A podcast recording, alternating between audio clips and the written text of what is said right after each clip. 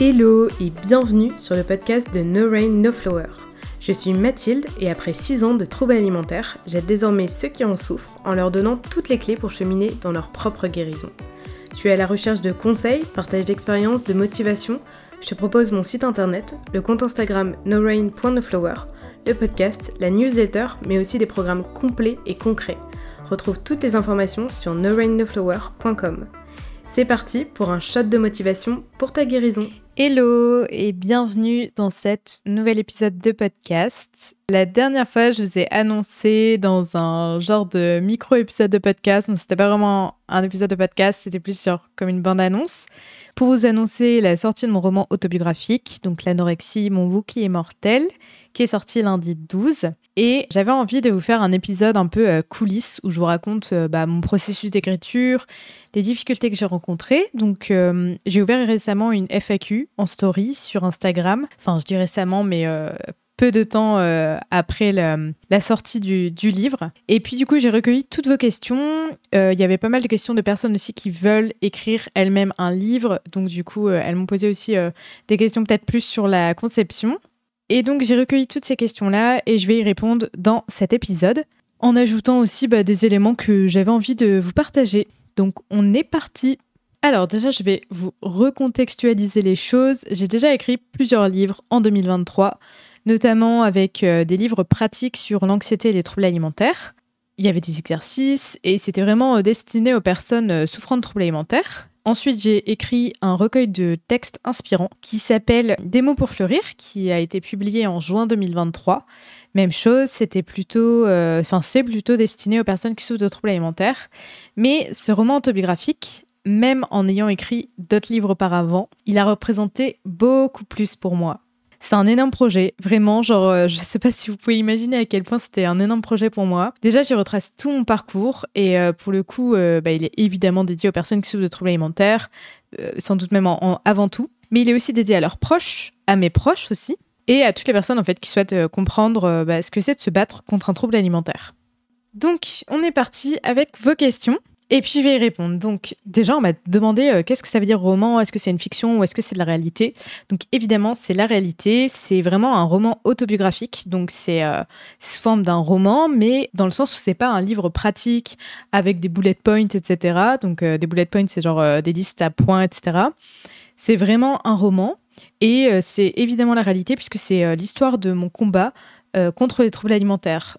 Donc quand je dis l'histoire de mon combat, c'est pas que à partir du moment où j'ai commencé à prendre conscience de la maladie et que j'ai commencé à me battre contre, c'est vraiment du moment où je suis tombée dedans jusqu'à ce que j'en sorte totalement.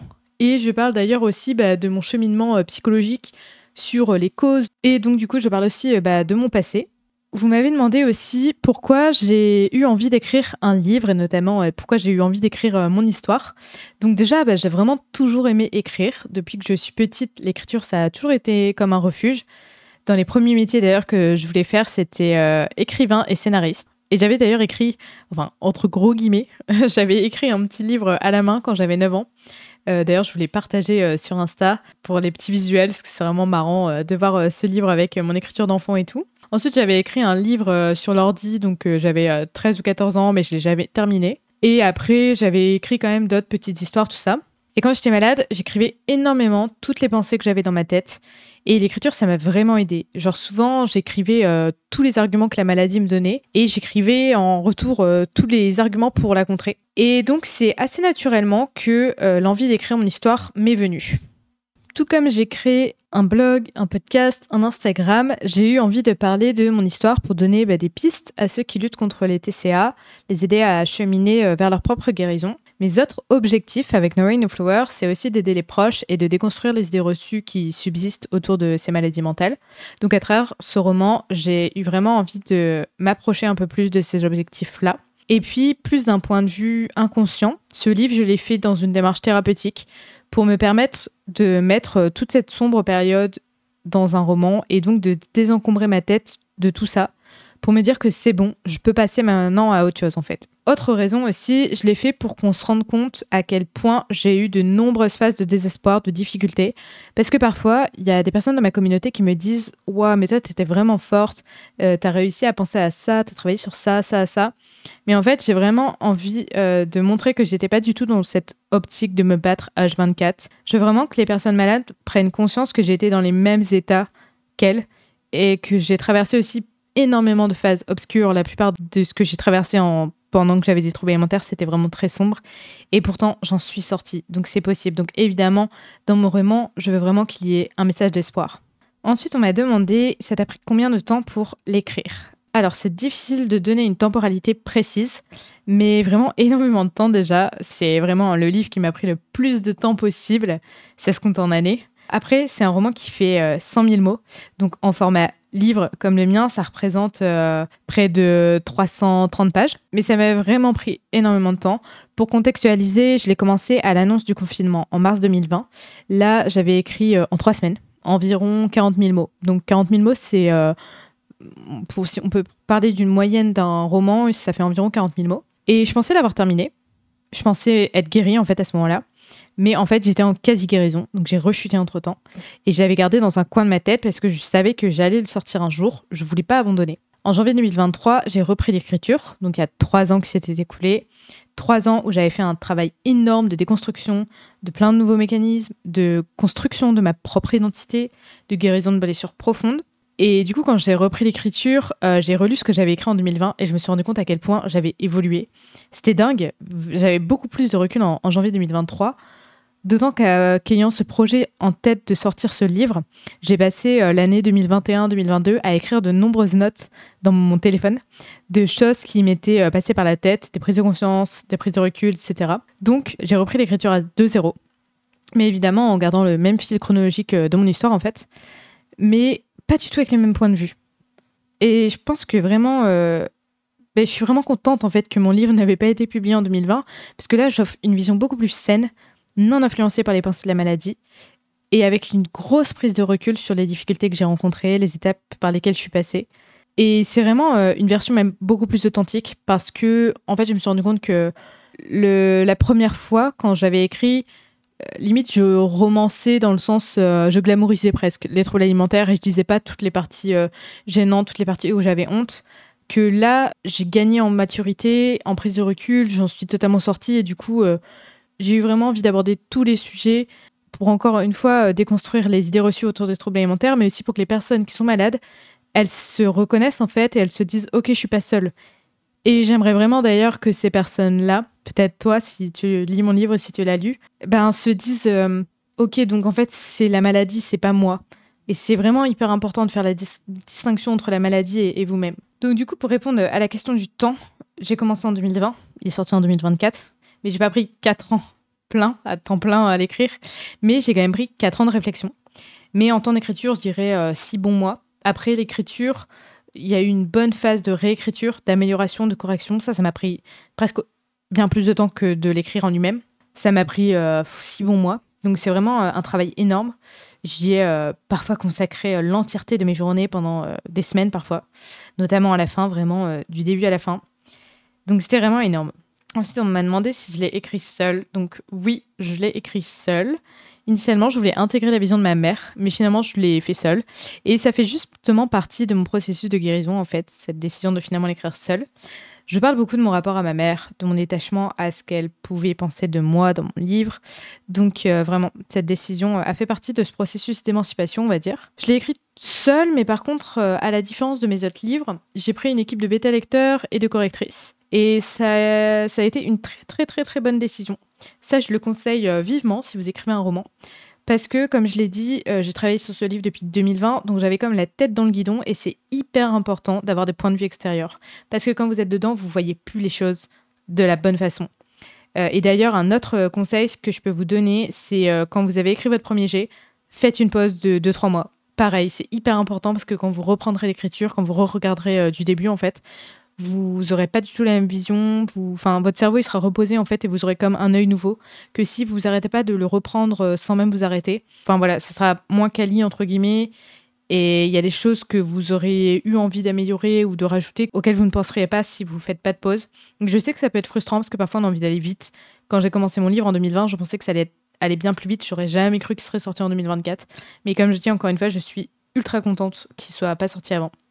Donc au niveau de mon équipe, j'ai eu 4 bêta lectrices que je connaissais pas. Pour moi, c'était important de pas connaître les personnes pour vraiment avoir des retours sincères et honnêtes. Même chose, au tout début, je voulais prendre dans mes bêta lectrices ma mère, ma belle-sœur, enfin des gens que je connaissais. Et en fait, non. Vraiment, pareil, ça, si je peux donner un conseil, pas avoir des gens que vous connaissez parce que ils veulent pas vous froisser. Du coup, il y aura pas les retours honnêtes et c'est dommage parce que voilà, c'est important. Et d'ailleurs, c'est un truc, quand vous écrivez un livre, il faut être prêt à la critique. Parce que même moi, là, je sais que mon livre va pas plaire à tout le monde. C'est, pour être 100% honnête, quelque chose de difficile. Parce que je pense que, comme beaucoup de monde, même c'est humain, c'est pas toujours facile d'avoir de la critique. Donc, pour l'instant, j'en ai pas eu. J'ai que des messages positifs. Mais je suis prête à en avoir un jour. Et je pense qu'il faut être prêt à ça. Parce que ça arrivera. Et quand j'en avais parlé avec ma sœur, elle m'a dit « Mais tu sais, Mathilde, Star Wars, c'est des énormes chefs-d'œuvre. Et pour autant, il y a des gens qui critiquent négativement. » Bon, mon livre n'est pas un chef-d'œuvre, hein. Mais elle a eu raison en fait de me dire ça, c'est que même les plus grands œuvres d'art, c'est aussi critiqué et ça peut pas plaire à tout le monde quoi, parce qu'on est tous différents. Bref, je m'évade. Mais quand j'ai eu du coup mes 4 bêta lectrices, j'ai eu des très très très bons retours. Genre ça m'a fait tellement plaisir. D'ailleurs dans l'épisode, la bande annonce là de 4 minutes où je vous parle de la sortie de mon livre, je mets tous les retours que l'une des bêta lectrices qui souffre de troubles alimentaires d'ailleurs m'avait fait. Et ensuite, j'ai pris 3 correctrices. Donc, pour vous expliquer un peu la différence, les bêta lectrices, ça va être vraiment sur le fond. Les correctrices, ça va être sur la forme. Donc, plus sur la répétition, la syntaxe, la conjugaison, les coordinations de temps, le vocabulaire, etc. Par exemple, les bêta lectrices, elles ne sont pas forcées de vous faire des commentaires écrits. Elles peuvent juste vous dire leur avis général de ce qu'elle a pensé de la lecture. Moi j'ai eu un peu tout le monde n'a pas fonctionné pareil. J'ai eu une bêta lectrice en or qui m'a fait des retours exceptionnels, qui avait vraiment pris le temps de me faire des commentaires, etc. Donc ça c'était trop cool. Après les correctrices pour le coup elles font vraiment un travail, elles mettent énormément de commentaires, donc ça c'est un énorme travail aussi. Après chaque correction il y a comme une réécriture, enfin c'est plus une optimisation du livre. Je peux vous dire que mon livre je l'ai lu à peu près une 50aine de fois et à la fin j'en pouvais plus. Et pour ce livre, enfin, contrairement aux autres, d'habitude, je fais moi-même ma couverture, puisque j'adore le graphisme. Mais là, je voulais vraiment un dessin personnalisé, qui soit unique, qui représente bien le titre, l'ambivalence, et qui représente aussi ce que l'anorexie a été pour moi, en quelque sorte. Donc, j'ai pris une graphiste. Donc, d'ailleurs, vous avez été plein aussi à me faire des retours sur la couverture. Merci, ça me fait trop plaisir, je suis trop contente. Pareil, ça, c'est un travail quoi, de définir la couverture. C'est quand même la première chose que vous voyez, donc c'est hyper important à soigner. Mais voilà, j'en suis très très contente. Une autre question que vous m'avez dit, est-ce que le livre s'adresse uniquement aux malades ? Du coup, je l'ai déjà dit juste avant, mais pas du tout. Comme je le disais, ce livre, c'est différent des autres que j'ai pu écrire. C'est vraiment un roman autobiographique qui s'adresse finalement à n'importe qui, mais du coup quand même aux personnes malades, puisqu'il montre toutes les étapes par lesquelles je suis passée pour en sortir, les réflexions que j'ai eues. Mais ça peut aussi leur permettre de se sentir mieux compris, de comprendre aussi des choses de la maladie, donc de leur propre maladie, des mécanismes. Et il s'adresse également à leurs proches, puisque si les proches les comprennent mieux, ils pourront mieux les accompagner. Et il s'adresse à mes proches, puisque je voulais leur montrer ce que j'avais vécu quand j'étais malade. Quand j'étais malade, je ne savais pas toujours exprimer. Quelquefois, vous me dites, c'est dingue, tu sais mettre des mots sur les mots, M-A-U-X. Mais en fait, j'ai plus ce brouillard de la maladie. Donc, c'est bien plus simple pour moi aujourd'hui de mettre des mots parce que j'en suis sortie. Bon, après, j'ai toujours parlé facilement de ma maladie à mes proches, mais pas aussi bien que ce que je le fais aujourd'hui. Et donc, j'ai eu envie de l'exprimer tout ça dans le bouquin pour qu'ils puissent mieux comprendre. J'ai parfois eu des comportements ultra loufoques, où j'en ai honte, pour être honnête. D'ailleurs, c'est pas simple. On parlera des difficultés après. Et du coup, en fait, j'avais envie qu'ils comprennent qu'il s'agissait bien de la maladie et pas de moi. Et après, évidemment, il s'adresse à toute autre personne qui souhaite mieux comprendre ses maladies. Dans mes bêta lectrices et correctrices, il y en a une à 2 qui souffrait de troubles alimentaires. Et l'une de mes bêta lectrices m'a dit que je l'avais sincèrement aidée, puisqu'elle s'est toujours sentie mal dans sa peau et ça l'a aidée dans son rapport au corps. L'autre personne qui a aussi des troubles alimentaires, en tout cas qui en a eu quand elle était jeune et aujourd'hui c'est pas encore 100% réglé, elle m'a dit que ça l'a aussi beaucoup touchée, qu'elle a plusieurs fois pleuré.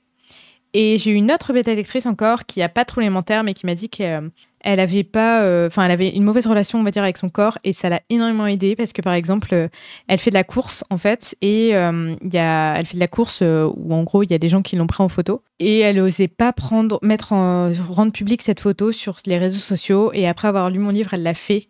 D'habitude, elle avait honte de son corps et là, elle avait envie de le montrer. Donc, elle m'a dit qu'elle avait été super émue. Ça m'a fait tellement plaisir. Et j'ai une autre de mes correctrices qui m'a dit qu'elle a beaucoup appris sur la maladie, qu'elle ne s'imaginait pas tout le combat que c'était en fait. Donc voilà, vraiment, c'est un roman ouvert tout public. Du coup, on arrive aux difficultés. Il y a quelqu'un qui m'a dit qu'est-ce qui a été le plus difficile à écrire. Il y a eu pas mal de choses difficiles à écrire. En fait, le plus dur, c'était pas tant au moment d'écriture. C'était dans la phase de relecture et d'amélioration. Parce que c'est à ce moment-là que j'ai pris conscience que mes proches allaient lire ça. Et ce qui est difficile, c'est vraiment la peur du jugement, la honte, la peur d'être incomprise, encore une fois. Alors que j'en suis sortie, mais j'ai toujours cette peur-là quand même. Dans mon livre, j'ai vraiment parlé sans filtre, avoué des choses que j'ai faites quand j'étais malade et dont je suis vraiment pas fière. Et en fait, quand je l'ai écrit, c'était moins difficile parce que je m'étais dit, mais en fait, d'ici à ce que ça sorte, t'auras déjà travaillé tout ça, donc ça t'impactera plus. Et non, ça m'impacte toujours le jugement des autres sur cette période-là. Donc vraiment, j'explique toutes ces choses que j'ai faites et dont des personnes ignorantes des TCA pourraient qualifier franchement de fous. Donc ça a été assez difficile. Et ce qui a été aussi difficile, c'est de parler de ma relation avec ma mère. C'est un sujet assez récurrent quand même, je trouve, dans mon livre. Et j'avais peur de dire des choses qui pourraient lui faire du mal, qui pourraient la blesser, parce que je savais que elle allait lire le livre. Et j'ai un chapitre que je déteste. J'ai relu mon livre, d'ailleurs j'ai dit une 50aine de fois, peut-être que j'exagère un peu, mais au moins une 30aine de fois. Et à chaque fois que j'arrivais sur ce chapitre, je me disais, oh non, genre vraiment c'est super dur à lire ce chapitre. Non pas parce qu'il est plus mal écrit que les autres, hein, mais parce qu'il est douloureux et dérangeant pour moi. Et je sais qu'il y a des personnes dans ma famille qui sont concernées par ce chapitre et qui appréhendent aussi ce chapitre. Ce chapitre s'appelle « Profondeur abyssale » d'ailleurs pour les personnes qui l'ont lu. Donc voilà, c'est un chapitre où je parle de trauma d'ailleurs, donc c'est pas simple, c'est pas évident, même après tout le travail que j'ai fait dessus. On m'a demandé aussi de replonger dans ce moment si douloureux, ne t'a pas trop perturbé, ou alors est-ce que t'as pas eu peur de replonger justement dans les souvenirs de la maladie ? Ça c'est marrant parce que je l'ai dit il y a pas longtemps à quelqu'un en appel individuel. En fait, quand je l'ai écrit en 2020, j'étais encore malade. Sauf que moi j'en avais pas conscience, je me pensais guérie, la réalité c'est que j'étais en quasi-guérison, donc j'avais pas du tout pris de recul par rapport à la maladie, j'ai vraiment directement enchaîné. Et quand j'écrivais toute la journée dedans, en plus c'était pendant le confinement, vraiment je passais du moment où je me lève jusqu'à ce que je me couche, j'écrivais. Et en plus de ça, je voulais pas le dire au début que j'écrivais ce livre-là, donc j'en parlais pas. Et le fait d'être toute la journée dedans, de réexpliquer les mécanismes et tout, surtout que j'avais vraiment pas la même vision à ce moment-là, quelquefois quand j'avais fini ma lecture, je me disais « Ok Mathilde, faut que tu fasses une distinction parce que tout ça, non, c'est plus la réalité maintenant. » Détache-toi. Et ça, c'est vrai que c'était dur, en fait, de prendre le recul. Par contre, quand j'ai repris l'écriture en 2023, du coup, là, c'était totalement différent. Quand j'écrivais, j'avais un tel recul, justement, par rapport à la maladie, que ça m'atteignait pas de la même façon. Après, je vous cache pas, il y a certains souvenirs que je raconte, où, en fait, même quand je le relis, en fait, mon livre, j'ai les images dans ma tête de tous les souvenirs. Vous voyez, quand on lit un livre, généralement, on a des images mentales qui vont se créer par supposition. Moi, c'est mes images, c'est mes souvenirs, mon vécu. C'est plus genre des conflits avec mes parents ou des choses que j'ai faites avec mes parents parce que j'étais malade. Ça, c'est encore un peu dur. Mais j'ai envie de dire, franchement, je l'ai lu tellement de fois maintenant que, à mesure que je le lis, c'est de moins en moins sensible. Mais voilà, c'est vrai que c'est un peu perturbant. Mais pareil, un autre conseil que je peux donner, c'est vraiment de prendre un recul, en fait, pas forcément tout de suite enchaîner. En tout cas, moi, c'est ce qui m'a aidée. Mais vous voyez, j'ai fait les deux, puisque j'ai d'abord écrit une première version où j'ai tout de suite enchaîné alors que j'étais encore malade. Et puis, finalement, selon moi, mon livre est mieux maintenant parce qu'il a vraiment une vision plus éclairée. Mais d'un autre sens, j'ai envie de vous dire, l'écriture, c'est thérapeutique et écrivez comme ce qui vous fait du bien, quoi.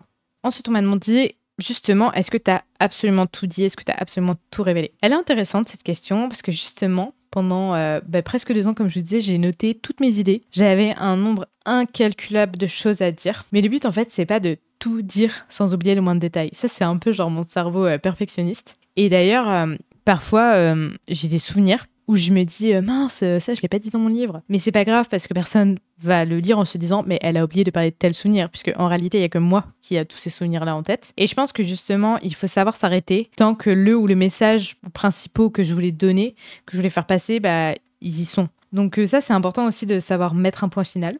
Mais par contre, j'ai parlé de toutes les dimensions de la maladie que j'ai traversée. Donc la phase où je tombe dedans de façon implicite, donc un peu le déni.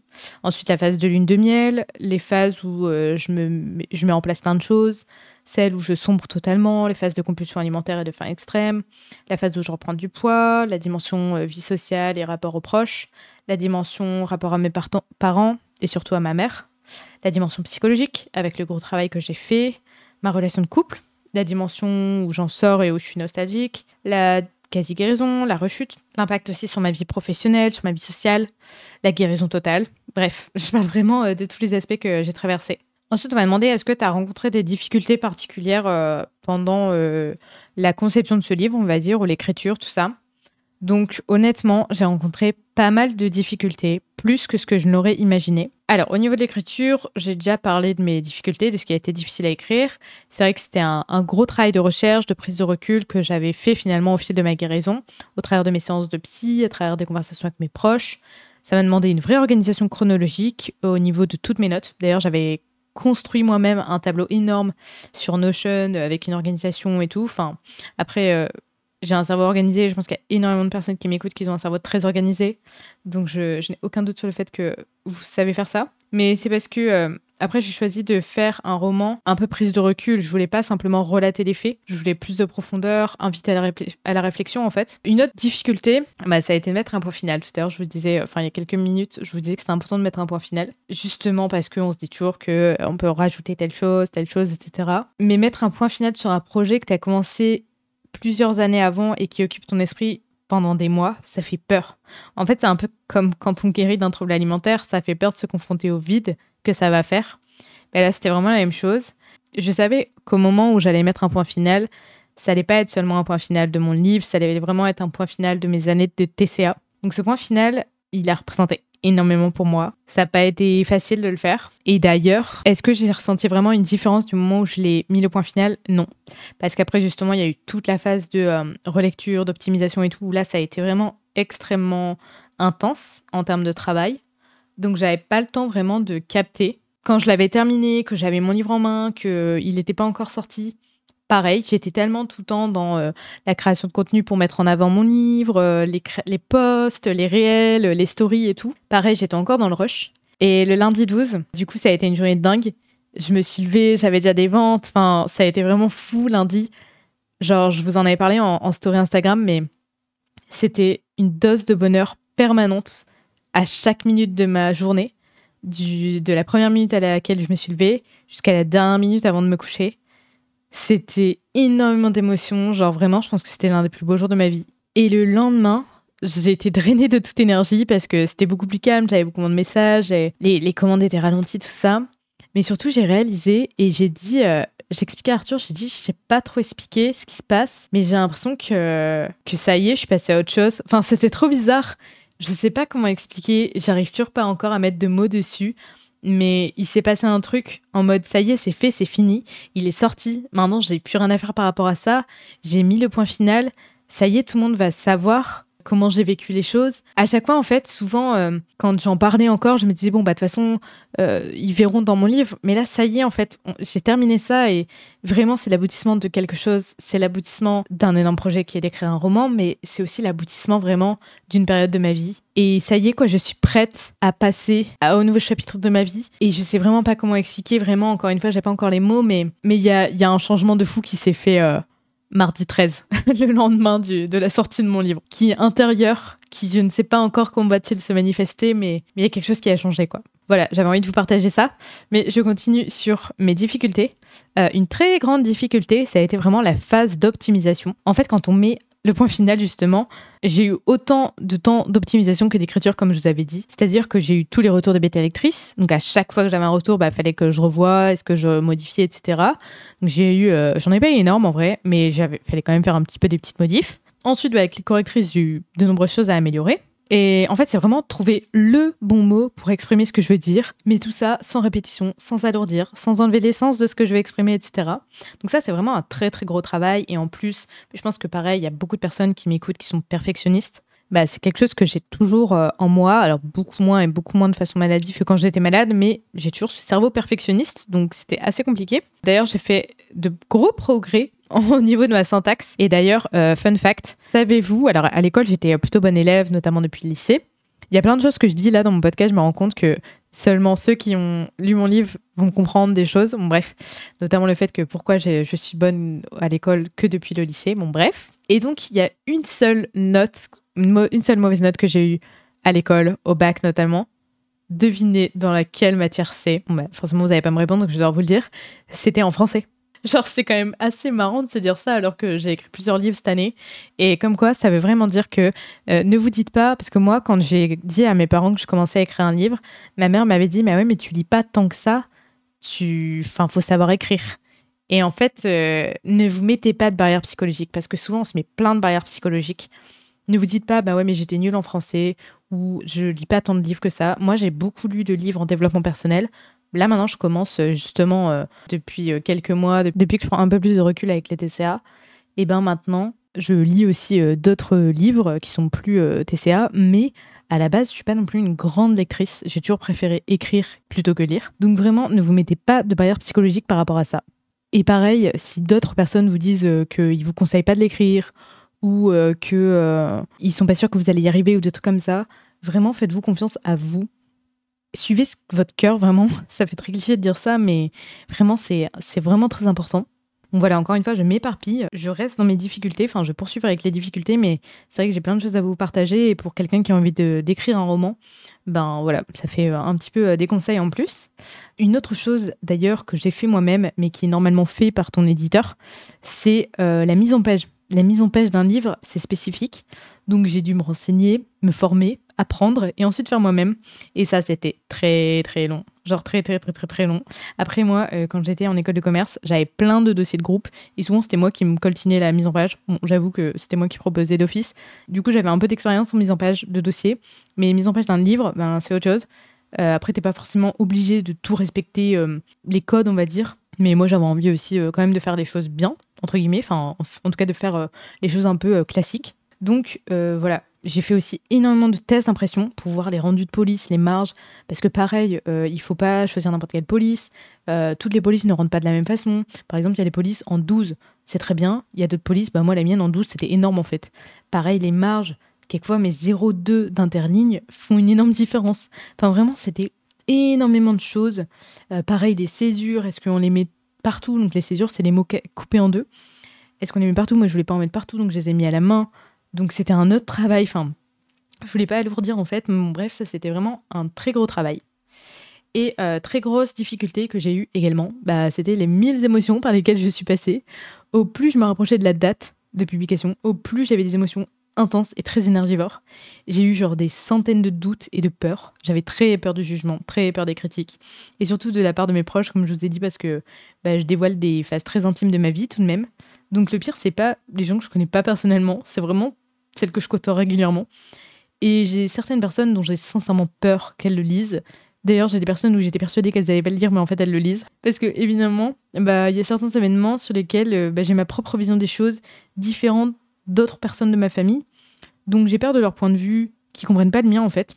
J'ai peur aussi que mes proches changent leur regard en négatif sur moi à cause de ce que j'ai pu faire durant mes troubles alimentaires, qu'ils ne comprennent pas, en fait, que j'étais malade. Après, en vrai, je me dis que s'ils ne comprennent pas, c'est tout quoi, je peux pas faire grand chose parce que j'explique quand même assez bien dans mon livre comment la maladie agissait sur moi, donc voilà. Et puis encore une fois, j'ai un côté assez perfectionniste, donc forcément je chipote sur énormément de choses. Par exemple, le titre de chacun de mes chapitres a été ultra pensé. D'ailleurs, il y en a plusieurs qui m'ont dit que ça faisait écho en fait avec comment ils voyaient la maladie, donc c'est trop cool. Parce qu'en fait, je me suis vraiment prise la tête, mais sur chaque chapitre, en vrai, je me suis pas prise la tête, mais j'ai vraiment voulu trouver un titre de chapitre qui corresponde au chapitre, mais qui soit aussi parlant vis-à-vis de la maladie, de ce qu'elle représentait pour moi, et qui soit, pourquoi pas, un jeu de mots ou une métaphore, quelque chose comme ça. Après, je me suis aussi prise la tête sur la couverture, sur mon titre. D'ailleurs, mon titre, à la base, mais d'ailleurs je parle de ce processus-là pour vous dans mon roman. J'avais plusieurs idées de titres dans ma tête. J'avais un titre que j'avais mis à la toute base en 2020. En 2020, mon livre s'appelait pas comme ça. Et d'ailleurs, ma sœur et ma mère aimaient bien le titre de 2020. Quand je leur ai dit le nouveau titre que j'avais choisi, où j'étais vraiment sûre de moi, et ils m'ont dit « Ah ouais, l'autre titre était mieux ». Et quand je vous ai dévoilé mon titre sur Instagram, vous avez grave kiffé. Il y en a plein qui m'ont dit que ça représentait vachement bien ce que le trouble alimentaire était pour eux. Donc pour rappel, c'est l'anorexie, mon bouclier mortel. Et en fait, après coup, du coup, ma sœur m'a dit « Ouais, en fait, il est bien ton titre, il est mieux ». Donc voilà, je me suis prise la tête sur la couverture, sur le titre, sur le nombre de mots. Parce que pareil, à un moment, je culpabilisais, je me disais « Mais c'est pas possible, j'ai fait un trop gros livre et tout ». Au final, ça va beaucoup mieux. Enfin, je veux dire, il n'est pas trop gros mon livre et j'avais besoin de ces pages-là pour exprimer les choses. Puis encore une fois, je fais tout moi-même. Donc forcément, après j'adore ça, mais forcément c'est énormément de travail. Vous n'êtes pas obligé de tout faire vous-même. Si jamais vous voulez écrire un roman, ne vous mettez pas la pression en vous disant « Oh, c'est beaucoup trop de travail ». C'est juste que moi, déjà de base, c'est mon domaine, le marketing et la communication. Et puis j'adore créer du contenu, j'adore créer des visuels. Mais après, c'est sûr, ça demande du boulot. J'avais aussi peur de ne pas avoir bien fait mon livre, parce que j'ai fait le choix de lire aucun roman autobiographique dans les troubles alimentaires, ce qui peut être un peu dingue, mais j'avais pas envie d'être influencée en fait. Donc c'est débile parce que chacun a son propre parcours, donc je peux pas me baser sur aucun critère pour dire si mon livre est bien fait ou non à ce niveau-là. Mais c'est vrai que j'avais un peu peur de ça. Et le fait de relire, c'est pas simple parce que c'était une lecture émotionnellement difficile, comme je le dis. Donc voilà, comme vous pouvez le voir, j'ai eu beaucoup de difficultés. Et quelque chose d'ailleurs aussi qui était très dur, c'était le dernier mois avant la publication. Au plus tu t'approches de la date fatidique, au plus tu doutes. C'était terrible, vraiment. Je réalisais des passages, je trouvais ça nul. Je me disais, mais il faut que je change ça, il faut que j'enlève ça, il faut que ce mot-là, il est pas bien fait et tout. Je l'avais dit à mes correctrices qui ont l'habitude de travailler avec plein d'auteurs. Et elles m'ont dit, ah non, mais en fait, il faut que tu arrêtes de le relire. Tous les auteurs, à chaque fois, ils passent par cette phase-là, où quand ils se relisent, au plus ils se rapprochent, au plus ils ont peur, et donc au plus ils ont l'impression que c'est nul. Et j'ai même une correctrice qui m'a dit qu'il y a des auteurs où, en gros, elles ont corrigé le livre, tout est parfait, il est prêt à être publié, et finalement, l'auteur doute tellement qu'il ne publie pas. Donc moi, je me suis dit, ah non, j'ai fait tout ce travail, je peux pas arrêter au dernier moment. Donc j'ai quand même poursuivi. Mais sachez que c'est quelque chose de normal si vous ressentez ça. Et ce qui m'a rassurée, c'est que j'ai eu que des retours positifs, que ce soit des bêta-lectrices et correctrices. Donc c'est vrai que ça m'a rassurée. Mais après, encore une fois, à chaque fois, j'ai dit « dites-moi honnêtement » et tout. Je pense que si j'avais eu quelque chose de négatif, ça aurait été un peu plus dur. Mais encore une fois, il faut aussi se dire que on ne peut pas plaire à tout le monde, quoi. Donc voilà, je me suis dit « Allez Mathilde, tu vas pas faire demi-tour maintenant. Avance et tu verras. Au pire, il n'y a rien de grave. » Donc j'ai tenu. Mais je vous assure que vraiment c'était un volcan de stress en moi qui était en éruption et qui était vraiment à son apogée les quelques jours avant la sortie. Ensuite on m'a demandé est-ce que ça t'a coûté de l'argent de concevoir ton livre ? Donc oui, pour le coup mes autres livres non parce que j'étais pas passée par des professionnels comme je vous ai expliqué. Mais encore une fois, vous n'êtes pas obligés. Moi c'est quand même quelque chose que je conseille, mais vous n'êtes pas obligés de recourir à des bêta-lectrices, des correctrices et compagnie. Mais forcément voilà, j'ai dû assumer des coûts qui sont d'habitude pris, par exemple, en charge par une maison d'édition. Donc ça a été un long questionnement, parce que c'est un investissement que je ne suis pas sûre de récupérer, parce que quand tu vends un livre, tu as peu dans ta poche. Il y a beaucoup de frais, genre il y a des frais d'impression, il y a la plateforme d'édition qui se prend une commission, une sacrée commission même. Ensuite, tu as des charges de l'URSSAF, tu as des charges des frais bancaires à chaque transaction. Donc à la fin, il n'y a pas énormément par livre, vraiment. Je ne sais pas si tout le monde s'en rend compte. Moi, c'est vrai que je ne me rendais pas compte avant d'être de l'autre côté, quoi. Plus à la place du consommateur, mais à la place de la personne qui produit. Donc oui, j'ai eu des coûts, mais je n'ai pas écrit ce livre pour l'argent. Je l'ai fait parce qu'il représentait beaucoup pour moi. C'est le plus gros projet de ma vie, pour l'instant. Et je voulais donc vraiment avoir zéro regret. Donc j'ai voulu le soigner, ce bébé, et investir dedans. Donc voilà, j'ai investi un peu plus de 1 100 € pour vous donner une enveloppe. Pour vous dire concrètement ce que c'est, pour être totalement transparente. Voilà, donc entre les frais de correctrice, de graphiste, des outils que j'ai eu besoin pour ma communication. Voilà. Ensuite, on m'a demandé est-ce qu'il sera disponible en librairie ? C'est une bonne question. Alors, moi, du coup, encore une fois, comme je fais tout moi-même, je vais aller démarcher, là, c'est prévu. Je vais aller démarcher, d'ailleurs, peut-être quand vous m'écouterez, j'aurai déjà démarché, des librairies autour de chez moi à Lyon. Et donc, je vais leur proposer mon livre, si ça les intéresse. Donc, il y a peut-être quelques librairies à Lyon qui vont avoir mon livre. Pourquoi je ne peux pas l'envoyer dans des librairies à l'extérieur ? Parce que, comme je vous ai dit, il y a déjà beaucoup de frais où j'ai pas grand-chose dans ma poche, entre guillemets. Et en fait, si je l'envoie à des librairies, il y a des frais d'envoi. Et en fait, les frais d'envoi sont au poids. Donc, si j'en envoie un, rien que si j'en envoie un pour vous dire, comme c'est un livre qui fait près de 600 grammes, parce que c'est un gros livre, et bien j'ai déjà entre 5 à 10 euros de frais juste pour un livre. Donc en fait, si je rajoute ces frais-là en plus, je n'ai absolument plus rien. Donc je ne peux pas non plus donner les choses gratuitement. Donc malheureusement, il ne sera pas disponible en librairie. Mais sachez, si jamais vous habitez à Lyon ou autour, je vais essayer de démarcher des librairies. Donc dans tous les cas, tout ça, je le mettrai en info sur Instagram. Je le laisserai dans une story permanente, si ça vous intéresse. Bon, voilà, j'ai répondu à toutes vos questions. J'espère que c'était cool. C'est pas du tout un épisode comme d'habitude, dans le sens où je parle pas vraiment de troubles alimentaires, je parle de mon projet. C'était un énorme bébé pour moi. C'était un gros projet et c'est vrai que j'en ai beaucoup parlé du coup, mais il faut me comprendre, c'était vraiment énorme pour moi. Donc j'avais envie de partager tout ça et je pense que peut-être pas maintenant, mais peut-être que, je sais pas, dans quelques mois, quelques années, vous aurez peut-être envie d'écrire un livre, peut-être que c'est un projet que vous avez en tête. Voilà, ça vous donne aussi mon retour d'expérience. Pour terminer, je voulais vraiment dire qu'écrire un roman autobiographique a été une expérience incroyable pour moi. J'ai beaucoup appris, tant au niveau personnel que professionnel. Donc j'encourage vraiment toutes les personnes qui veulent écrire un livre parce que c'est réellement bénéfique, thérapeutique. Il y a même des études qui le prouvent. Même si vous vous dites « Oui, mais moi, je vais jamais réussir à le publier », on s'en fout. Enfin, je me doute que vous avez envie et je vous le souhaite. Mais peut-être que vous aurez besoin d'écrire parce que ça va vous faire du bien, ça va vous aider aussi en écrivant. Ça aide aussi à prendre du recul quelquefois. Juste en pensant aux choses, on n'arrive pas à mettre des mots sur ces mots, M-A-U-X encore une fois, et en écrivant, on se pose, et du coup, quelquefois, on va plus loin dans sa réflexion, on arrive à reconstituer des bouts du puzzle. Moi, vraiment, écrire, ça m'a vachement aidé en fait à avancer dans ma guérison. Donc, peut-être que juste, ça va vous aider pour vous, pour vos proches, et en fait, voilà quoi, c'est thérapeutique, et c'est ça l'important. Et après, évidemment, si vous avez envie d'être publié, mais je vous le souhaite, mais si déjà vous pouvez écrire pour vous, c'est une chouette expérience. Voilà, je vous rappelle que du coup l'anorexie, mon bouclier mortel est disponible sur mon site internet, je vous le mets en description. Et si jamais tu l'as acheté, tu l'as lu, n'hésite pas à me faire une petite photo ou un petit retour, ça me fera trop plaisir. Peu importe ton retour, vraiment, vous imaginez pas comment c'est important pour moi. Donc n'hésitez pas à le faire, ça me fera plaisir. Et puis, prochain épisode de podcast, on retourne sur un sujet TCA. Merci de votre écoute et je vous dis à bientôt, ciao